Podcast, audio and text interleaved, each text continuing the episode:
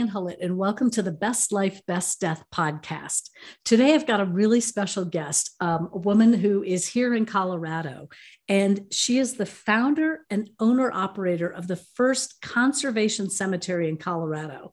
So, we're going to learn about that, hear what that means, and have a conversation with Emily Miller. Hi, Emily. Hi, Diane. Thanks so much for having me.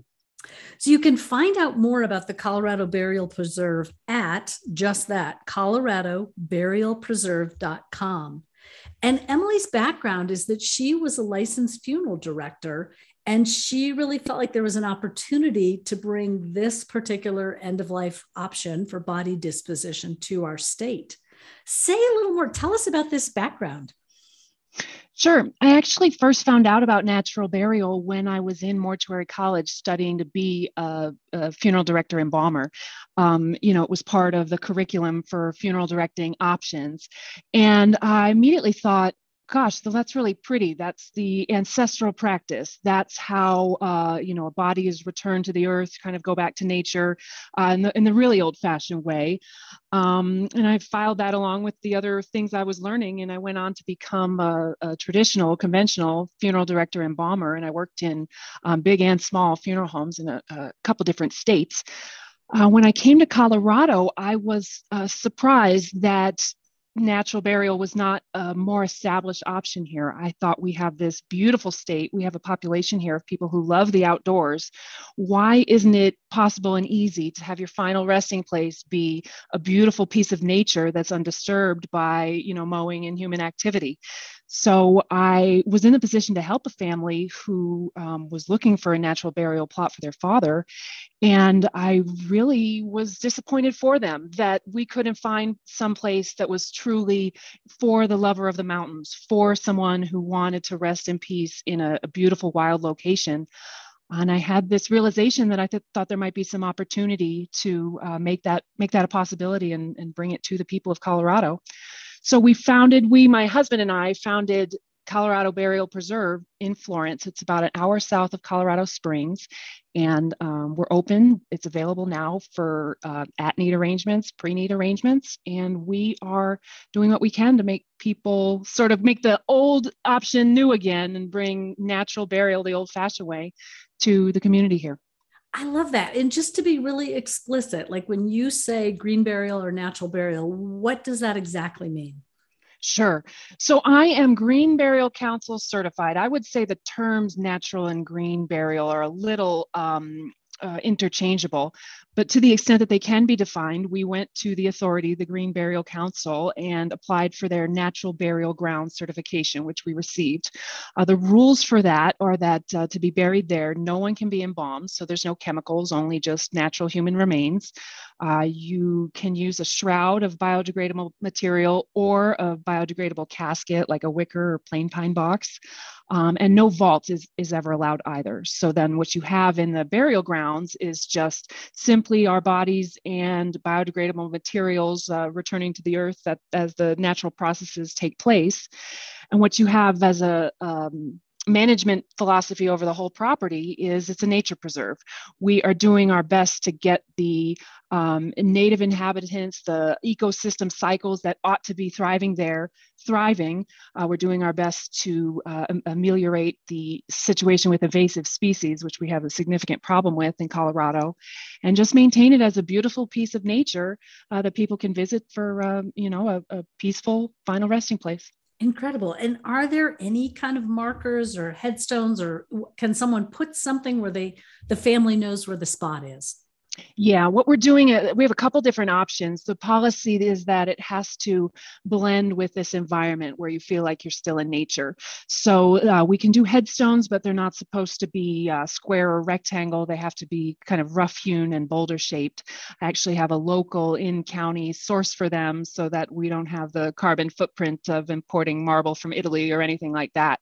So we have these local quartzite boulders that can be engraved with pretty much any um, personalization. Beautiful. And I loved, I saw on your website, there's someone who's put up um, like a low stake that's the proper height for a bird's nest. Um, right. That was really incredible. So the woman's name is engraved, and then there's a birdhouse for, um, I forget which kind of bird it is. maybe yeah, a yeah. mountain bluebird or something that's like in native to the area. That's right. So that is another option we have for memorialization. We can only do a few of these because we're trying to create meaningful habitat for these songbirds and, and for their nesting spots, they need to be so many yards so apart from each apart. other. Yeah, sure. But I thought that the bird box was uh, an example of, uh, you know, you can have memorialization. The, the local stone, for me, it's pretty much ecologically, environmentally neutral, but the bird box is environmentally a positive. You know, out in Southern Colorado, we have such, uh, we can have harsh conditions and habitat is one of the biggest pressures for any animal species. So, um, you know, to be able to provide a nesting site and a marking spot for, uh, you know, for someone's final resting place, it's a, it's a win-win. It's good for the environment and for the family. What a great combination. Um, I also saw on your website a great term that I hadn't, I don't think I'd come across yet, which I should know, which was called inurnment as opposed to right. internment, right? Internment right. with a T would be placing a body in a coffin or a shroud, but inurnment, tell us about that. Right. So inurnment is a fancy funeral industry word for placing an urn in a final resting place. Uh, this could be in a niche in a cemetery or in, an in-ground inurnment would be a fancy way of saying we bury dad's ashes. So um, we do have the, the burial gardens we have are set up to accommodate both full body natural burial and in ground inurnment. The idea being that uh, even when a family chooses cremation over full body burying, there's still a great benefit to having a final resting place. You can have uh, still have a headstone, so your family has this monument uh, landmark of, uh, of me- memory and, and uh, a place to return to all of our plots, whether they're burial or cremation, we enroll them in a restoration program where we sort of uh, nurse back the damage done by the excavating so that we can make sure the right grasses and flowers are, are growing on there in perpetuity. So there's this ecological benefit to burying the cremated remains and restoring the earth above. Um, it's it's for me it's a almost a literal way of, of thinking of the way new life can come from a from a life that's lost is you, you sort of nourish the soil and and um, you have beauty to return to. Very much. And i really i appreciate you bringing up the invasive species. I know after the flood here in boulder some years back i mean what happened on the disrupted earth from the flood was all these invasive species just immediately you know thistles went crazy. And um, it was really interesting to see that so much does come back in a burn area or a dug up area. Right. But often the thing that comes back is what you don't want to have come back. So you're right. hard for that the reason these species are invasive is because they're specialists at being uh, at, at uh, colonizing these these challenging areas. And as humans when we do pretty much anything it it creates one of these challenging areas. When we build a home or a shopping mall or a road uh, you know all the excavation um, it's it's it's the perfect environment for the invasive species to to come back first. Now some of these are bigger challenges than other. Cheatgrass is a major problem in colorado and it's it's a big challenge because of how easily it spreads. Um, other invasive species like tumbleweed actually can do some good. Tumbleweed is one of the first to come on a, a, disturbed area. Oh, but it grows, there's a reason they call it a weed. It grows up tall, fast. Uh, so it actually provides good shade and habitat for small creatures. Um, it is edible to large creatures when it's young. Um, but the reason it can actually do well is, of course, you have tumbleweed, it, it tumbles away, right? That's what it's famous for. And it spreads its seeds while it's doing that when it breaks off at the ground level, the roots stay in place. And as they sort of decompose, um, they can create a uh, microbial environment that's better for the native seeds that might also be in the soil trying to get a hold. So um, this native invasive species problem is, is far and wide and, and multi-layered, but um, what we're trying to do is a chemical-free proactive management plan, which means that anytime we have disturbed areas, whether it's from a burial or from some of the other development that we're doing, um, it is my company's policy to always put in the seed mixture that we have of good, beneficial native players um, so that at any and all times we're at least competing with the invasives. Then we can hand pull them, hand mow them as appropriate, depending on what species we're talking about, but uh, always just with this additive cumulative effort of putting the seeds of the good guys in the soil and hoping for the right conditions to get them going well. Did you know you were going to become a biologist and a horticulturalist as well as a funeral director and a ceremonialist? I have really learned a lot from my days of doing uh, funeral hair for uh, deceased ladies, that is for sure.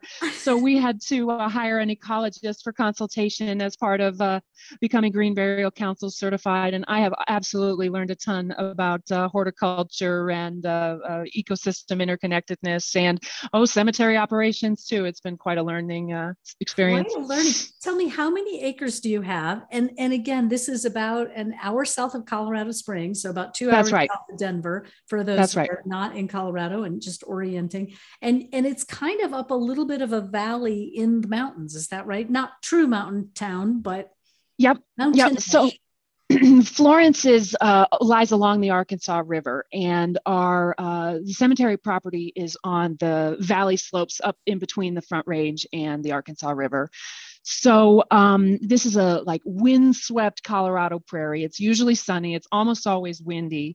Um, we have beautiful view of the Front Range of Pikes Peak area and of the Arkansas River Valley. The cemetery property is um, it, the cemetery itself surrounds a central hill or mountain that's on our property. So the ring road that uh, leads to the various burial gardens goes around this mountain. And as you take this tour around, you have these varying views to the south, to the east, to the west, etc. Um, so we really have kind of different flavors, some of which are more um, kind of a meadow. You would think of these wide open vistas. Uh, we also have pinyon shrubs and juniper trees on the property. So some of the burial gardens are a little bit more um, nestled. You kind of feel a little bit more alpine because you're tucked in between the trees and the mountain. I love it. I love what you wrote to me in an email. I asked Emily how she got started, and she said, I started from a conviction that it must be possible, ruled out any plot of land that had prohibitive zoning, and went from there, learning what I needed to know along the way. Say, say again, how many acres is it total? So the whole property is 80 acres. The preserve is on 65. We have a drainage canyon that's kind of cutting off one corner. So uh, it's good because there's nature there that won't be disturbed by anything because of this canyon, but uh, it won't be uh, able to be used for the public part of the preserve. So then we have 65 acres, which is going to include these burial areas. We'll also have a little service chapel for having a ceremony and uh, some hiking trails available as well for people who just want to have this kind of nature immersive experience.